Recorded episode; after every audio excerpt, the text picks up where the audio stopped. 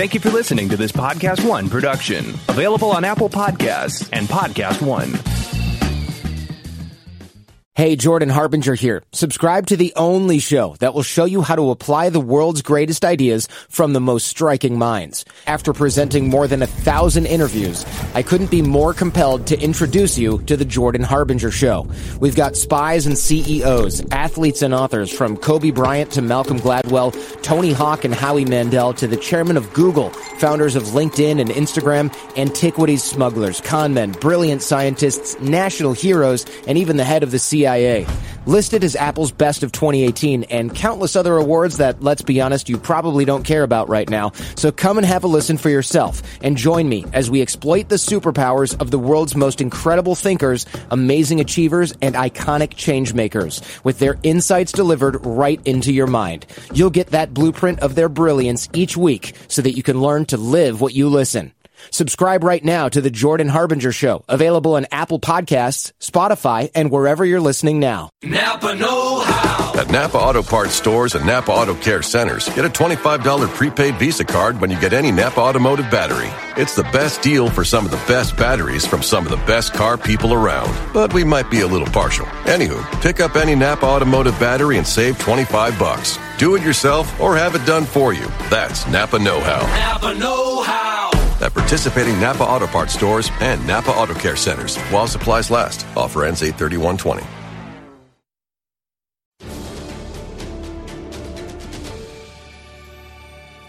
On today's show, Tom Holland swoops in to save Spider Man. We're asking the question how strong is the Force? And then on top of that, Robert Downey Jr. not included on Disney's Endgame Oscar campaign. What's up with that?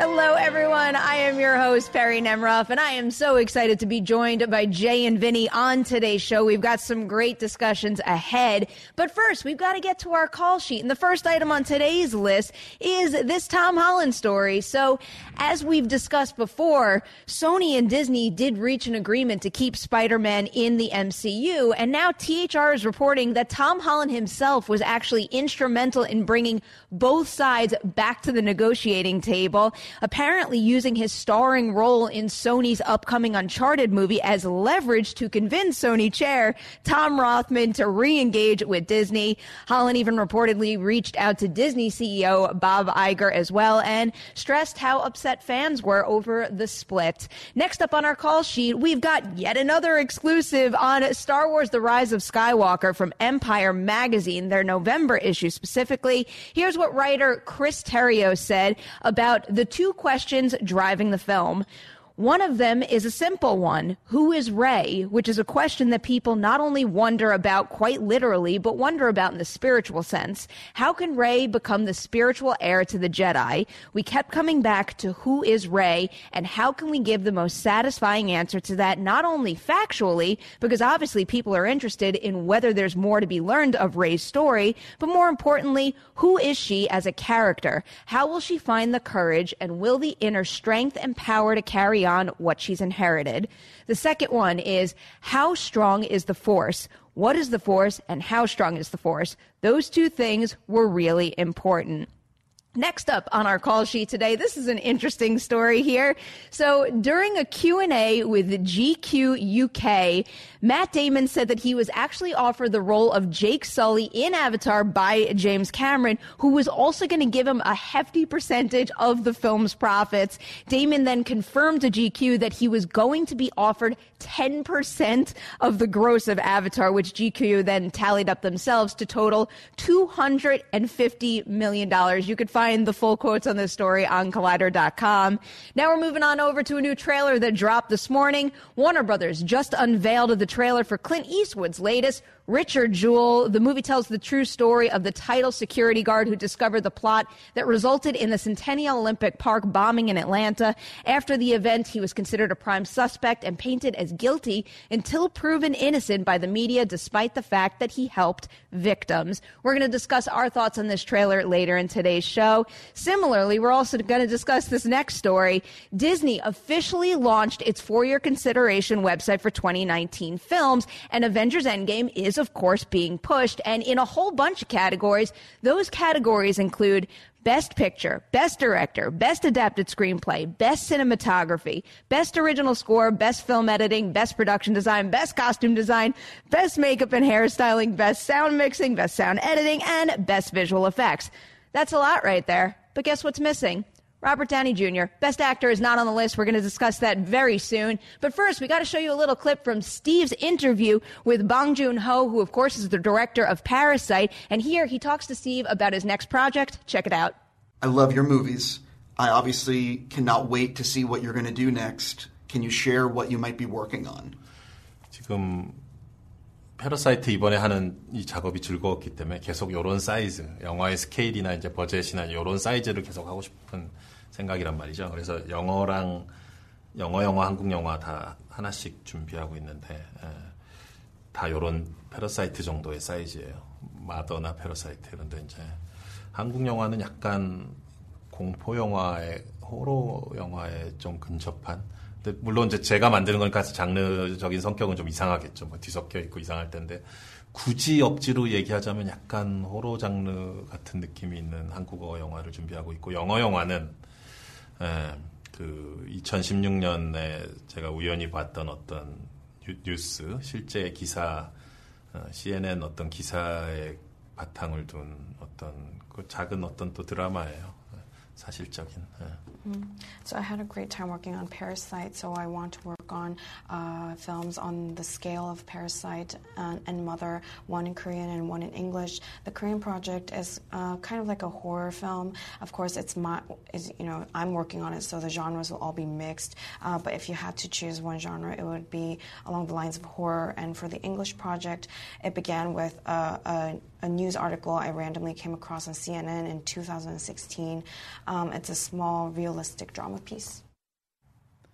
All right, guys, it's that time of the show. I get to introduce my panelists for the day, Jay and Vinnie. Welcome to the table. Thank you for having me. I'm very happy to be here. I don't know which camera I'm looking at. I'm looking at the wide one. Okay, there we go. I'm looking at mine. wow, Thanks, we Deb. haven't played that game in a while.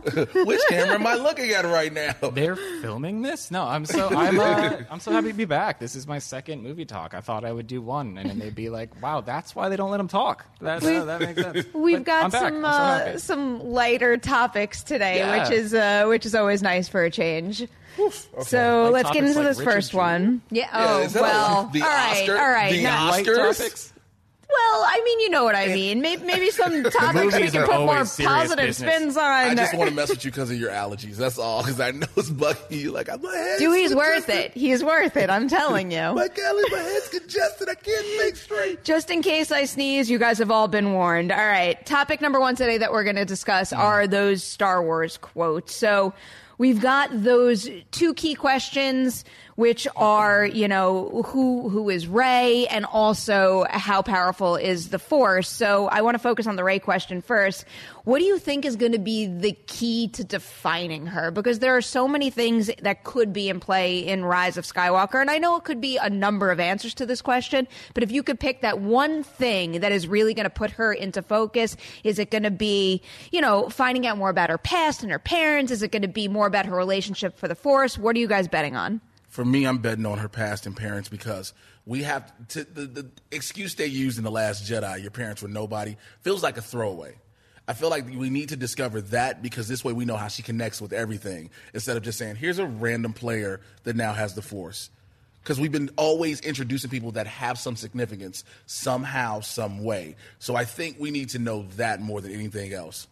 I'm gonna disagree completely. I'm gonna say that so confused. about- it was so confused. You weren't even sure about the no, because everything you were saying, I was like, no, no. It was just like- but uh, I- it, it, I feel like with the Last Jedi, the thing it did so beautifully was set up this idea that the Force is for everyone. Uh, That's why I feel like we don't people don't focus enough on that last shot of the random kid who just Yeah. like forces the broom to himself. I feel like that idea was really beautiful to me. The fact that you could just come from a family of junkers on a desert planet and uh, rise to become this very force powerful person. And I feel like to be like, just kidding, her her dad is someone, her mom is someone, would would, would take away the message of the Last Jedi. And I, and I know that when people read this quote, they're immediately like, here we go, we're going to learn about who Rey's parents are.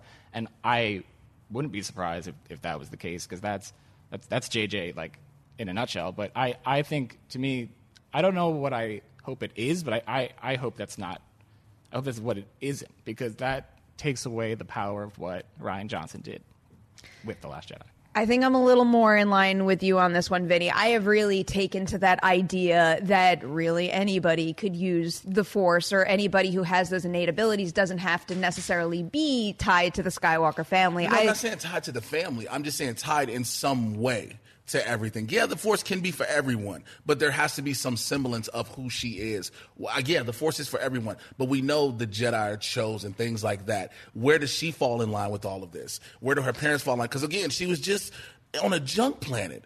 You know, things like that. So it's like Junk Planet people can have the Force too. I feel- I should, feel- yeah, I should broaden my descriptor there, and not just to the Skywalker family, but maybe to force wielding characters Okay. that we've hmm. seen in the franchise before. I like opening up the door to new possibilities, and that is kind of what I think Rise of Skywalker is going to be about in general. And I think you can do that with the character of Rey without backtracking on what they established with her family, because I'm kind of hoping that they really stand their ground with that and maybe surprise us with a new way to put that character into focus as far as how she fits into this whole picture. And I think it's going to wind up being more so about her using what she's been taught by the legend Luke Skywalker and running with that. I think it's going to be her taking the lessons she's learned, the things she's experienced, and her carving her own path to move forward because they're not, they're going to wrap up the Skywalker trilogy. Yeah. We know that, but they're going to wrap it up and land, I think, in a new place. all I know is no matter what happens,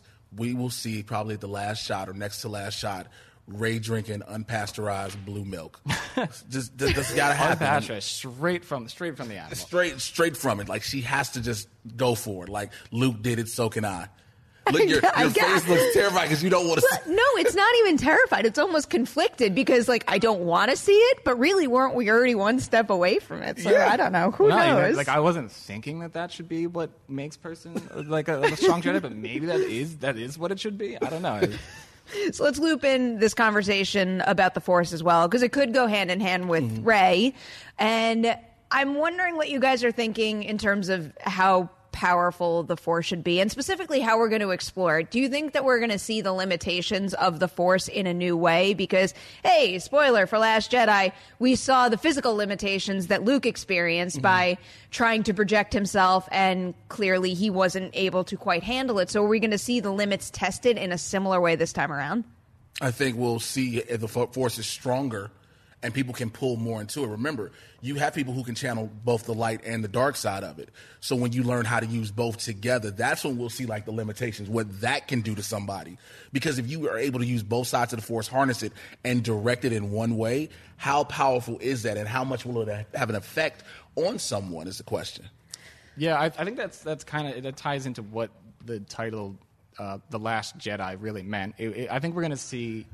I don't know if we're going to see the limitations, but I think we're going to see a new kind of force, a sort of uh, something we've never seen before that that is embodied in Rey. Because I feel like the title "Rise of Skywalker" is really hinting at that era of the Jedi is o- over, and we're going to see something completely different that is somehow embodied in, in, in, in Rey. And I think that ties into the fact that she isn't connected to anything. It's, it's this new type of Jedi that might not even be called a Jedi anymore uh, that we're going to be seeing in whatever comes after Rise of Skywalker. I'm definitely opening up myself to the idea of Kylo being redeemed, but as far as testing the limits of the Force go, I think that maybe the windup with the Skywalker lineage could be him of all people testing the limits and going too far and succumbing to the power of the Force. This is just a random prediction that I came up with right now on the spot. But as far as Rey goes, I feel like she's going to learn by the examples set before her. And I, I still think that Rise of Skywalker is going to be, you know, a movie about finding balance in the Force, her coming to the understanding that it isn't just about dark versus light, it's about finding a balance between the two, and that's where we're going to end up. Well, Skywalker will become a title. I, that's what I. That's me and a lot of other people believe. The Skywalker itself will be a title, a title of type, a type of Jedi. It, so like Skywalker as in a new term instead the- of Jedi, or or Yeah, like I- a, yeah, a something like subset, that, yeah. Or funny a 'cause I keep- subsection. I- whenever I say the title, I keep wanting to say Rise of the Skywalker, You which I, which I feel like should is a much better title. But if you named it that, it would be a spoiler for exactly what you're saying. Yeah. So I think I think you're right. I think I feel like Skywalker is going to become a term for this new type of Jedi that that emerges in this movie. Because remember, the Jedi, Lucas said the Jedi Order is dead, and he's been doing that. So what would be a new term for him? Skywalker. just to throw this out there now, considering everything we just discussed, how do you think that uh, that uh, Palpatine, uh, Sidious, fits into this all, both in terms of Rey and who she's becoming, and also with the limitations and the extent of the power in the Force? Ooh, I think playing with her head a little bit, trying to let her know you can actually, again, like he's done, like he's manipulated with Kylo and everybody, just manipulation throughout it all. I think that's the best I, way. I, I feel like we're gonna get a, and I, I, I trust them to do it, but I feel like we're gonna get a sort of he was pulling the strings the, The entire, entire time, time. which uh, could be a little uh, forced. Uh, I didn't even make mean to make that joke. Uh, it could be a little forced because I feel like there's that you, you would see a hint of Emperor Palpatine doing that if if that was always the plan. This seems like something that they that they just came up with, but I I do think his role is going to be as a as the as the puppet master of what's been happening since Force Awakens. So puppet master, as in he's been controlling Snoke all along. It- yeah, exactly. No, as in Snoke is actually a puppet. He's that- been that- Yes, this yes. whole. There. He's been controlling the majority of the scenario that's been happening. Yeah, yeah. Pulling the strings on all of that. like literally. I Snoke, find it Snoke kinda- was a puppet that had strings. That, that he was a marionette, literally just sitting there. I, I would kind of believe that happening. It, it made me a little sad the other week to realize that uh, when we were discussing Kevin Feige coming in to develop his own Star Wars movie, I'm like, who from the MCU could we pull and put into Star Wars? And I said Andy Serkis. I mean, he's already. I mean, he's already is he- in it. is but he's not. I, I still not think what Andy Serkis I looks still like. think Andy Serkis in the flesh Okay, you want is a, actual physical- a phenomenal. Yes. But it, it just it like made me a teeny bit sad that for a hot second I completely like did not associate Yeah. him with Snoke. No, like, was wow, like- he was in that movie for like a hot, hot second. until he got just sliced in half unceremoniously, just sitting down. How do you Yeah. get sliced in half ceremoniously though. I feel Is like there's a, way, like when the actual like I make a big thing of it. Yeah, like, you make a thing and a battle and everything happens, and there's music in the back. There's an overture, overture and everything, and just din din din din din. Oh, like Darth Maul. He got, he got chopped in half. He got chopped in half ceremoniously. I, I rescind my question. See, ceremoniously. going back to uh, to uh, Palpatine, Sidious, whatever, uh, his uh, puppetry, puppet mastery here.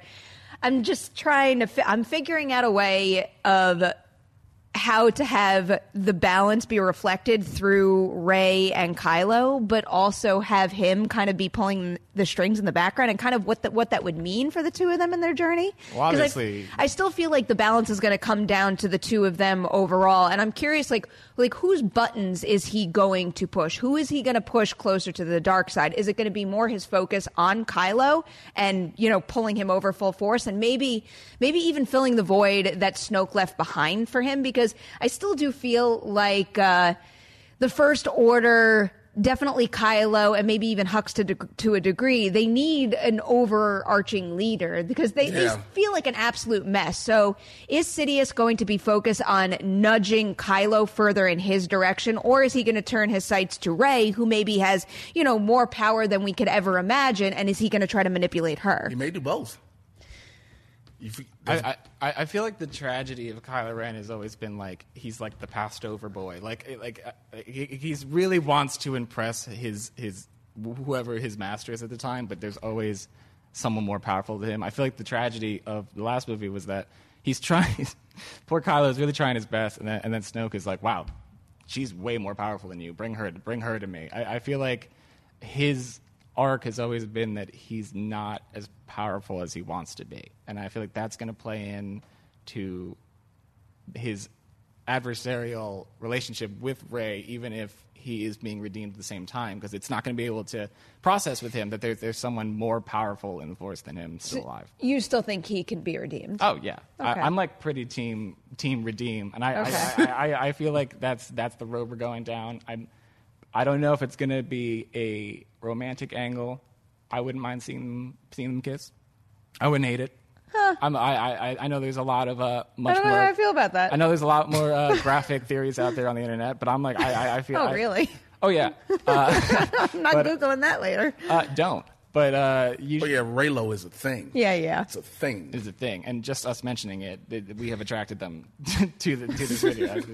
But I, I, I- I think they're gonna they're they're gonna tease it. They're gonna they're, they're gonna use that uh, desire that a lot of people have, seeing that to play with their relationship. I think they already kind of did when when he just you know popped up shirtless in the forest. in, in Which the- everybody was like, I know. And- well, that's, that's the thing. At first, people were like, "Why is he shirtless?" But then uh, it's been what two years since that movie came out, and then and people have sort of come around to the idea that, like, you know, that that that might be the road we're going down, and I think they're going to play with that idea to build the relationship between. what Vinnie is saying, we finally gonna see Star Wars sex. We're Yeah, finally finally. gonna see Listen, Star Maybe, Wars maybe sex. that's I- I just know- like I know Kylo fan- in chill mode. Maybe he just likes to hang out shirtless. Ah, shirtless in and space. just sweaty and glistening just do to you know how make sure cold, pose. do you know how cold it is in the vacuum space? You don't just hang out Yeah, shirtless. but you're not. It's a you fair don't think, point. You don't think his ship got heaters? Like y'all just think it's just cold on the ship? Like How are we talking about the mechanics of his ship right now? You got to cut backs. That's a gigantic star starship. I feel like most of my Star Wars theories at this point are all reverse engineering from me deciding whether or not I think Kylo is going to be redeemed. Yeah, I, I, I think, and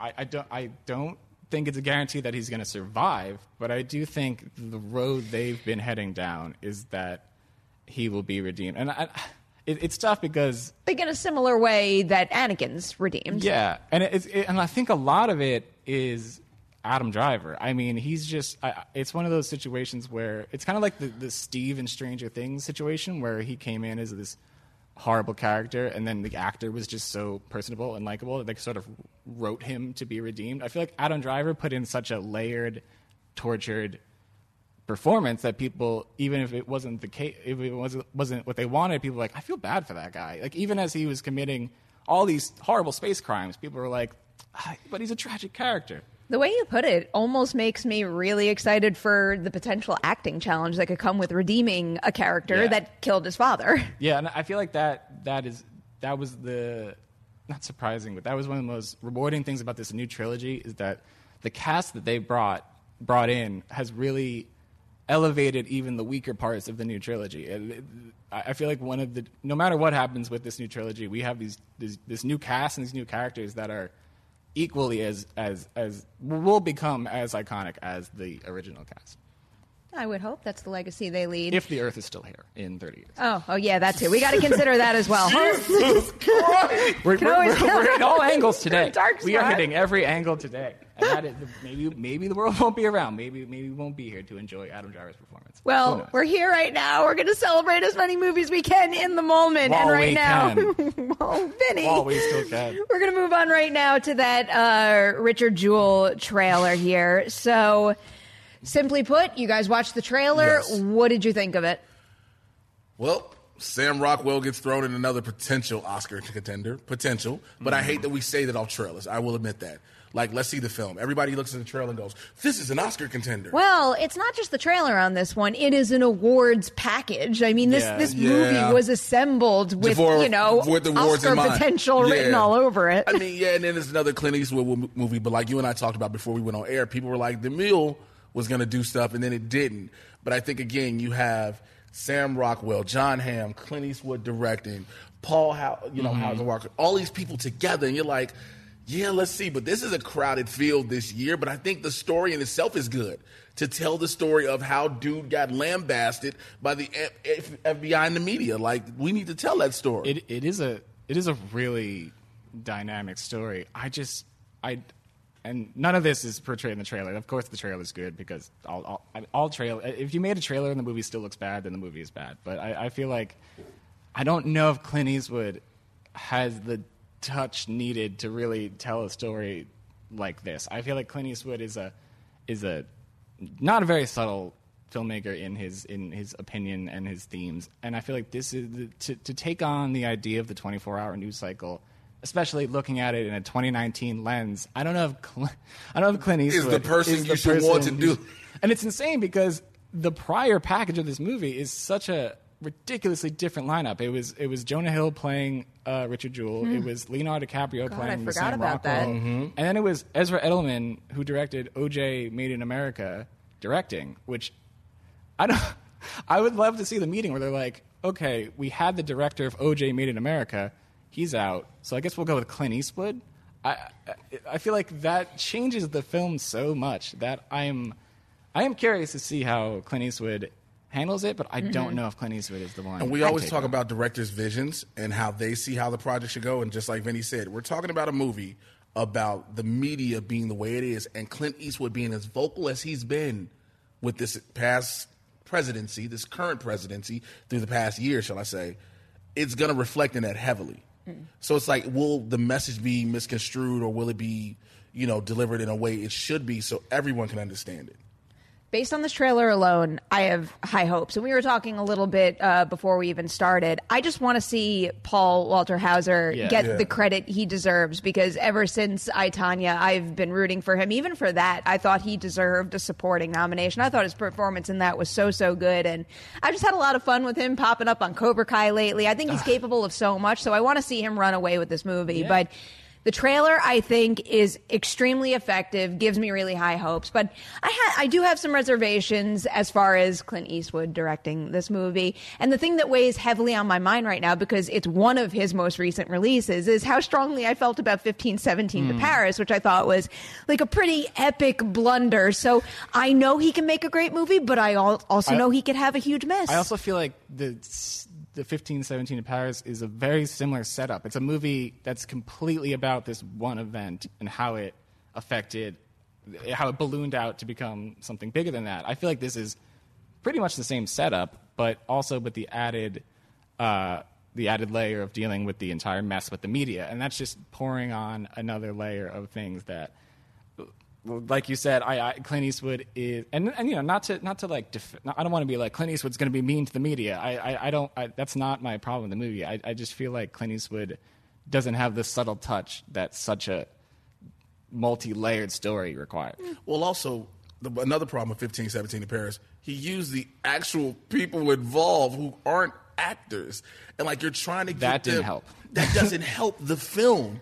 I get what you want to do. You want to add that sense of realism because of what this was, because of what this is based upon. But you can't use people who like you put them in front of a camera and it's like, all right, I need you to be this way. I need you to give this emotion. I need you to do this and do that. And That's the part. In the end, I don't think that helped, but I also don't think that was the movie's biggest problem by Oh, no, no, any not at all. means. well, he obviously learned his lesson because the cast of Richard Jewell is, is, fanta- is- Incredible. is fantastic. You got not only the two we've been mentioning, it's Kathy Bates, Yeah. it's, uh, Jon Hamm, it, it's it, it- Olivia Wilde. Olivia Wilde, yeah, it's it's a great cast, and and like you said, I I really hope that this is some sort of launching pad for uh, Paul Walter Hauser because he's been putting in such great supporting work for consistently Yeah. for the past two years that my my I'm happy this movie exists because it gives him a leading role. So, given our next topic, we have to at least consider awards potential here right now. So, do you think that this is going to come out? I believe at the uh, in the beginning of December, and could it wind up changing the awards race at all, or do you think it's going to wind up being, you know, kind of like last year's The Mule, where it came out, and I know a lot of people out there really liked it, but it didn't crack any awards conversations whatsoever. when did the mule come out last year? the Mule came out at the beginning of December. I think it had Same time. It might have had the same release date for all I know. I feel like the Mule was like such a Clint Eastwood vehicle. It was like starring Clint Eastwood, directed by Clint Eastwood, and if if one thing didn't work, nothing was going to get nominated. I feel like this has more of a chance because I don't know. If you watch that trailer, you, if you don't put Clint Eastwood's name on it, you, you, that doesn't factor into it, and you kind of like, wow, this looks, these performances look great. This this story looks great. I think that this is much more of an Oscars hopeful than the Mule was because the Mule was like, if if you don't want to see Clint Eastwood, you're not going to want to. Yeah, you don't have to see him on screen in this. Yeah, exactly. Unless he just decides to interject himself in a I mean, small you way might. somehow. right. You might, but as a main focus, you don't have to see him in this one. I'm going to express the same reservations I did earlier. I am keeping my fingers crossed that this does wind up being a big player, hmm. but you, you never know what could happen until this a- thing starts a- to screen. I year. can't make any It's assumptions. year. It's a crowded it, field. It really I, is. I think I think I think we're looking at a lot of snubs come Oscar time. I I, I think this is a very crowded year, and uh, I, And think snubs, it's, we'd be like, it's crowded, but it's also because there's no clear front runner. Yeah. There's no movie dominating the conversation right now, and I think that in itself leads to more snubs. not even just the films, you know, the the actors and the portrayals in these different movies. You hear some portrayals okay, Joaquin Phoenix right now has been that, but that's coming out of TIFF in Venice. Mm. You know, that's hearing that like, oh, this is for sure. He's a sure front runner for best actor, best actor. But you don't hear too many other ones. But I think that's the thing. We're trying to look at the movie as a whole instead of portrayals. Well, we're going to see on that one. Just for the record, The Mule came out on December 14th of 2018, and the release date on Richard Jewell, Jewell is uh, December 13th, 2019. That's so gonna make all the difference. It- yeah, that one days. day. About 24 hours, baby. I consider 13 a lucky number, so you never only the know. mule that had I'm just going to get superstitious with this now. And I'm also going to remind you that we're taking your live chat questions at the end of today's show.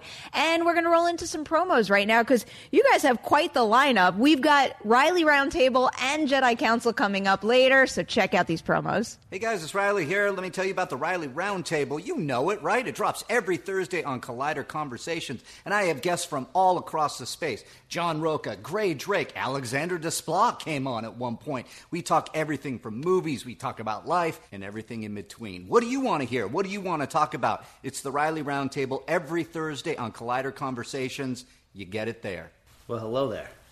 I'm Ken Napzok, one of the hosts of Collider Jedi Council, and I'd like to invite you to listen to our show, watch our show. It's on every Thursdays on the Collider video channel, and it's also available in podcast form if you'd like to listen to our sweet voices on Collider Jedi Council, me, Christian Harloff, and a bevy of guests, I say, talk Star Wars. We celebrate Star Wars. We dig into the Star Wars news. We speculate everything about Star Wars, including your questions. So join us on Collider Jedi Council. You're going to have a great time. All right, time for the third panel discussion. We're sticking with the awards race this year because, as we explained earlier, the website for Disney's campaigns has Avengers Endgame up there. They got a whole bunch of things listed. I don't think we have that image, but like, I mean, one category after the next is up there, and then mm-hmm. there's one glaring omission, and it's Robert Downey Jr. for Best Actor. You guys see that list, his name not on it. Does it surprise you? No. And I'll tell you why. Because it's potentially so crowded with Best Actor nominees. Because they know that they have a better chance of throwing everything else out there, especially with the, the technical awards. I understand how heartfelt we were when Tony Stark died. But to put it as saying, is it to be a Best Actor nomination for the Oscars is difficult. running with that argument, so you think they have a better chance getting a nomination in Best Director versus Best Oh, Actor? hell no. I don't, So, oh, so, no, no, no, no, no, no. so why why choose one over the other then? I think that was one of those flip of the coins. I don't know if that's how they decide that. Uh, it's, it's tough because, like you said, the Endgame. it- Endgame is so hard to talk about in comparison to other movies because, like, it didn't even feel like a movie. It it, it had 20, 22 movies. Right, it built up up- of ten. Like, it, like it, it, if like when I, it's so funny. Whenever I think of like my favorite movies of the year, I, I never think of Endgame because it doesn't feel like a normal movie. So I feel like it, I don't know if the performance was actually Oscar worthy or if it was that endgame hype that came with it being an event that ended a 10 year saga. I, I, I'd have to really go back and look at it. But to me, like you said, the, the field is so crowded that even if, even if he was nominated, I don't know if it would be deserved. And I don't know if it's even worth mounting a campaign. What about I- supporting actor? for for Robert, Downey, Jr. Because it's like I, I get where we see like yeah the focus is on him sacrificing his life, but in this gigantic ensemble cast, where the main focus is essentially him, Chris Evans, Chris Hemsworth, uh, yeah those three pretty much. It would be such a it would be such an obvious play. Like it would be like Disney steamrolling into the supporting actor race would and just being like, "Bam! Here's Robert Downey Jr., who's clearly a lead actor, but we feel- want him to win." I feel like the the supporting category might even like dilute the great narrative he would have had behind him, which Okay, is it's fair. not just his performance in this movie. And I know, you know, maybe when it comes to an award for a single performance, it should be like, how is it in this movie? Yeah. But That's that's ideal. but- again, I say this every Oscar season. We're all human beings and we consider everything Mm-hmm. in play. And the truth of the matter is, he was the start of this epic franchise. Yes, that's and. I have watched this movie too many times at this point, and I've watched it a couple of times specifically with the eye of. is this a great performance deserving of a Best Actor nomination? And I am of the mind that he does deserve it. I was very surprised to see his name left off the list, especially when I believe it's the Russos who are quoted as supporting him mm-hmm. in Yeah. this Oscar race. The first what? The first five minutes after the opening scene where they come go for Thanos, that him on the ship with Nebula alone could say is Oscar worthy. And yes, I know it sounds like I'm a backtrack, but again, we're looking at a crowded field this year, potentially. Just to give people a picture of that field, some names that have been tossed around at this point include Adam Driver, Joaquin Phoenix, Robert Downey Jr., Eddie Murphy, Matt Damon, and Christian Bale, among others. Thanks to Adam Chitwood for that list. Appreciate that. So it's only going to be five. Somebody has to get. Somebody has to miss it. And they say Eddie Murphy for sure will get it for Dolemite is my name. Joaquin Phoenix more than likely will get it for um, Joker. Bale may get it for Ford versus Ferrari. Taron Egerton. Taron Egerton for, for Rocketman. So you listen to what all the different ones. It, even if you put him in there, it's like if he gets it, if Robert Downey Jr. gets that nomination, and one of those other performances does not, then you have to look at it from those ways. I'm curious. I'm curious what, what you think the odds are that he might get the nomination.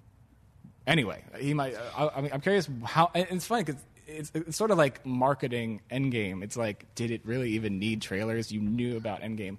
I wonder if that's that's a similar idea for the Oscars race. Does does does Endgame really need the push? It, it, it's so much bigger than everything else. So, yes, Endgame would have sold tickets with or without a marketing campaign, but still, with a powerful marketing campaign, you go from making this much money to maybe this much money. And I think it's the same kind of conversation when it comes to Academy Award nominations.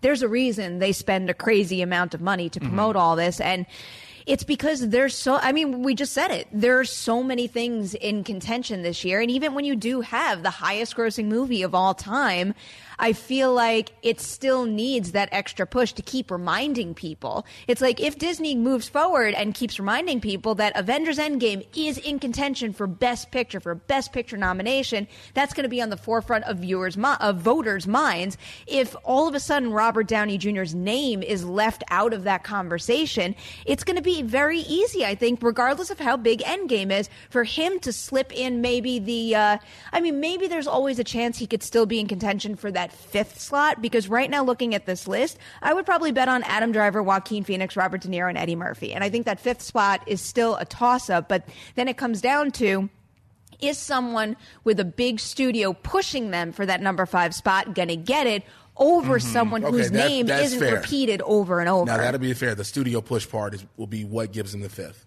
I'm I I really just can't get over the fact that they're pushing for director because that I that to me is is That's Disney saying we appreciate you guys come back. That is all that is in pushing. But why wouldn't they say that to Robert Downey Jr.? Exactly. That's I- that's no, no, my I get- thought. I If you're gonna give them like a, a an achievement award, why would you give it to the Russo? Like uh, to, to to nominate Avengers Endgame for best director, you have to like like every second unit director would also have to get up there because Oh, yeah. because they directed a good part of the movie. I, to, to say that. To, to say that you're gonna you're gonna push for the Russos to win Best Director for Endgame is uh, that's that, and not Robert Downey Jr. in that here's here's thank you for your service kind of way is a very very bold. Move. I'm not opposed to them pushing for the Russos for director. I think that that's a reasonable play there, but I, I don't think it makes any sense to push for them and not Robert Downey Jr. But one thing Adam does throw out in his article lightly is that maybe they had hesitation because it's a big ensemble and they don't want to make anyone feel bad when they're in the business of working with these big stars over and over again. But I still feel like everybody would rally behind Robert Yeah. Downey Jr. and that would so let's say Robert Downey Jr.'s name was really on this list. I think that even the most minimal push from a studio like Disney would be good enough because could you imagine the MCU stars that would rally behind him? Like that in itself would generate so much I buzz. do think that if his name had popped up on that list today, he would immediately be a, a contender because I, not not just for the performance. If his name was on that list, it would start a one hell of a thing for where people were supporting him to win because it, it would be it would be such a diff, it would be such a crazy win and I, I, and it would be like a it would be like an event in itself if Robert Downey Jr. won for his last portrayal of Tony Stark. to be fair, if he did, let's say he hypothetically gets a nomination, I think he's got zero chance of winning. Oh yeah, that's very. That, so, that- and I was gonna say, let's just say, for instance, Disney's like, let's see what happens. And the nominations come, and they just throw Downey Jr.'s name in there still. You're like, whoa. Okay, so Disney didn't have to push it. Granted, Disney owns the awards, but they didn't have to push it.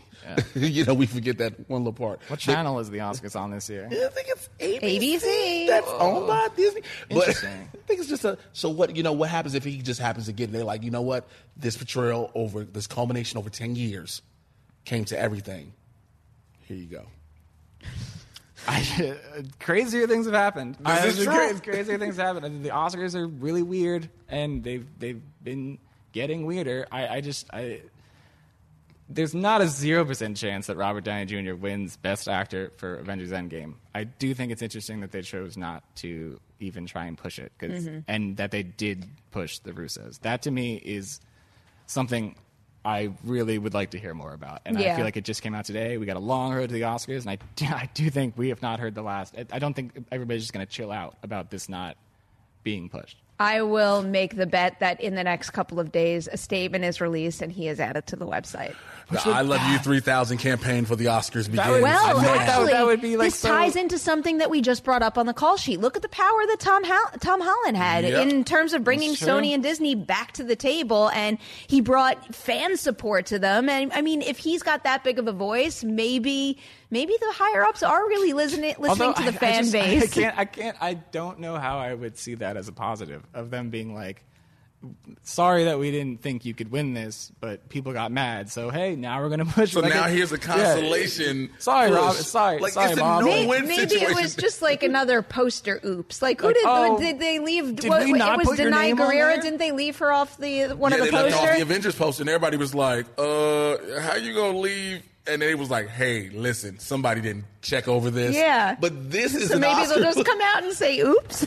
I Did don't we, know. did we not have your name on there? Oh, we're so sorry. Yeah, it was supposed to be on there the whole time. Like, I All ju- right, let's let's play some bets right now. One, do you think they're going to turn this around and they're going to end up adding him to the list? And then two, if you were to place your bet right now, is he getting a Best Actor nomination? I'm not talking win, just a nomination. yes and yes. Okay, No and no.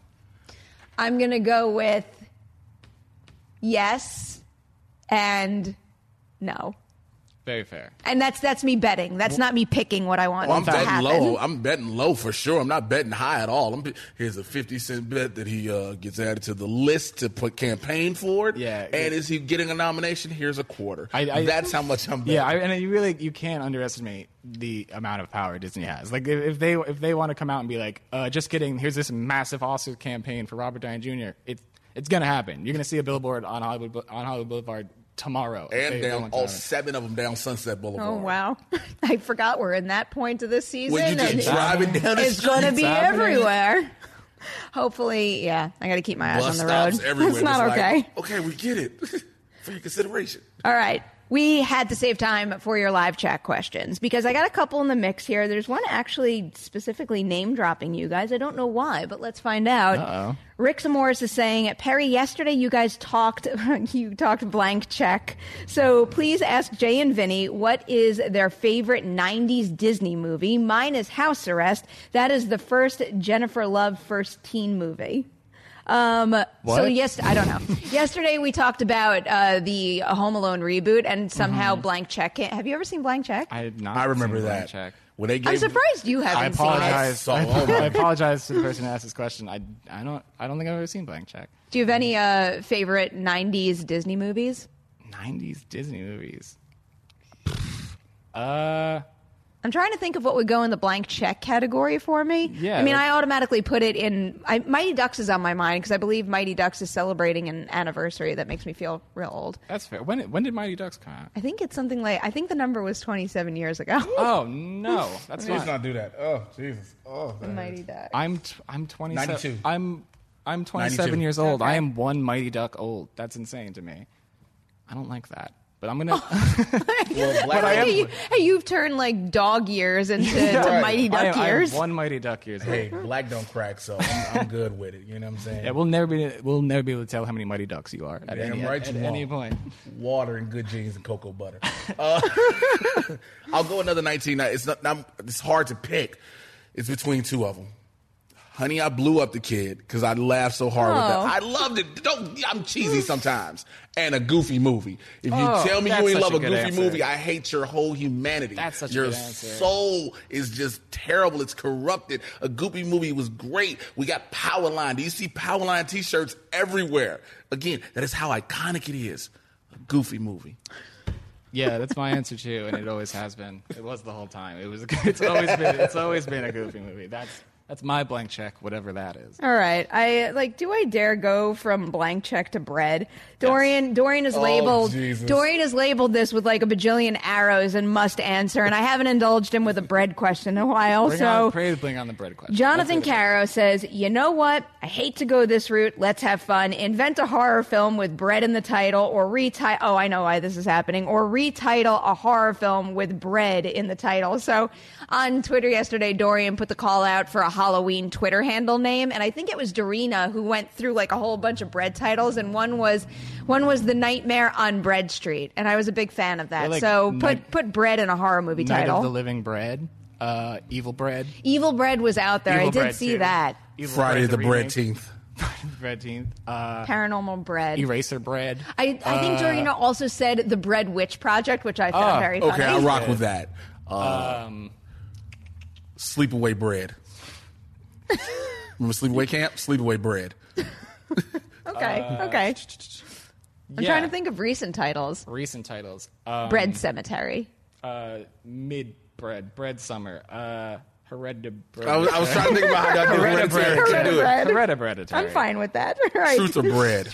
Bread. Let's grab one. Happy. Bread Day to you. Happy Bread Day. to Oh, you. Happy Bread Day. To you. I like that one. Okay. I think that's my favorite one. Happy, Bread Bread, Day. Venom. Yeah, um, that should just. You're- you're that welcome, could, Dorian. That could also suit any genre. Right. Happy Bread Day, and it's a movie. Happy Death Day. Bread Room. Joker with bread. Bread. Ooh, Killer we're Bread from outer space. Joker featuring Yes. bread. What was that? Killer Bread from outer Yes. space. Oh, that's a good one. That is a good one. Okay. I can do this all day. Someone someone needs to design Bread the two, art the for new that. batch. Bread to the new batch. Rye hard. I can do these Come on. all. I can think Cody's run this all entertained. day, Cody. So I is- can Is someone do it. writing these down? I Because know these Rye are hard very isn't good. a horror movie, but how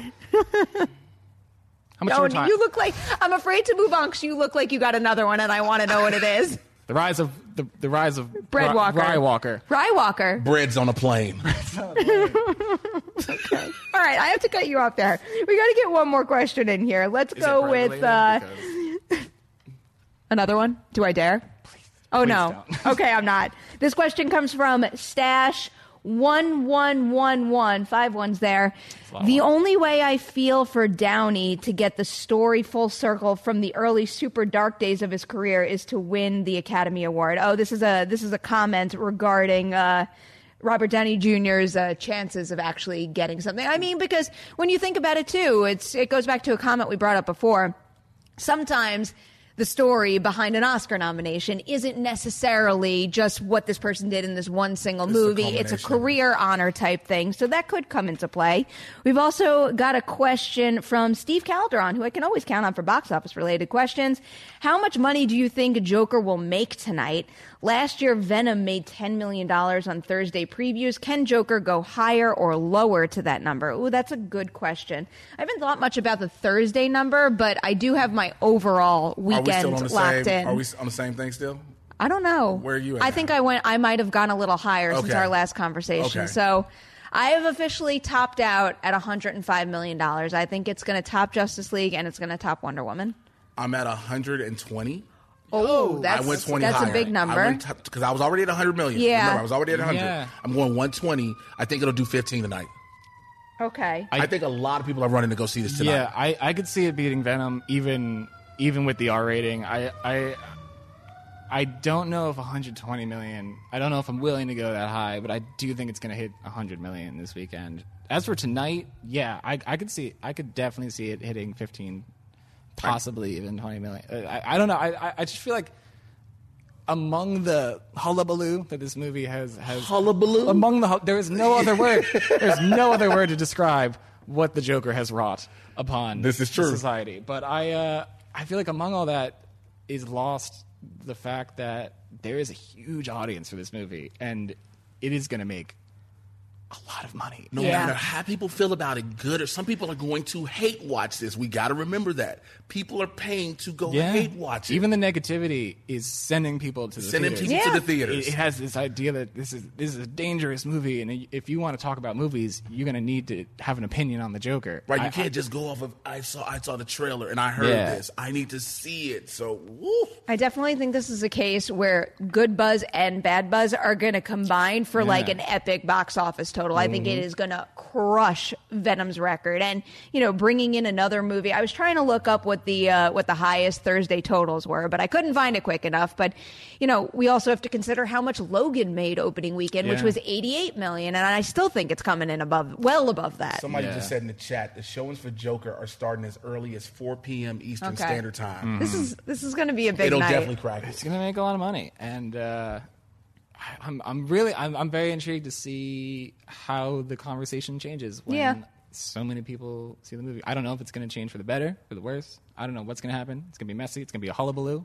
But A hullabaloo. but, but no matter what happens, it, it, it That feels like a very like like sunny word to describe Yeah, this conversation. we're which, having a uh, hullabaloo, you know, that that old Joker Let's, you know what? Let's turn it into a hullabaloo. Is that I, I, I should feel like look it's up been the, a- I feel like should it's been actually a look up like the whole time. official definition and make sure there's no negativity in that. but Yeah, it's like whether you really like hope it or whether you don't. Let's all extremely offensive. let's all just keep the conversation. Collider you know, super respectful. That's it. Let's rebrand. all right, that's the thing. What's what's the face?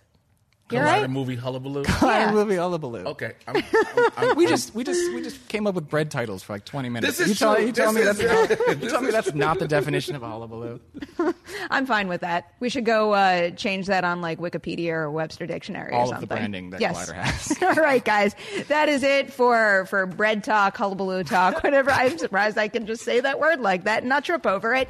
Vinnie, thank you for putting that in my head. Jay, a mm-hmm. pleasure as always. Thank Cody you. in the booth, thank you for your help today. Dorian in the live chat as well. That is it for Collider Movie Talk today. I've got to let you know though, you need to tune in for Collider Live at 10 a.m. because it's going to be a cool show where they're debuting a clip from a very special video we made. So if you want to find out what that is, go on over to their channel right after you finish Movie Talk. But do not leave without liking and sharing this episode. And we'll be back tomorrow for a Friday edition of Collider Hullabaloo Talk. Goodbye.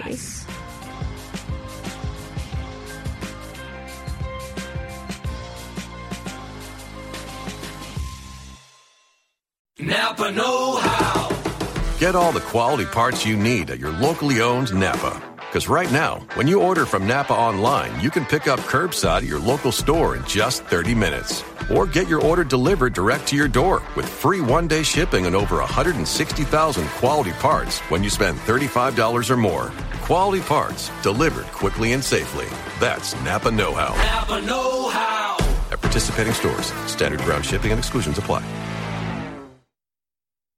What's up? It's Kevin Hart. And with new rewards from Chase Freedom Unlimited, I now earn even more cash back, even on a beach getaway.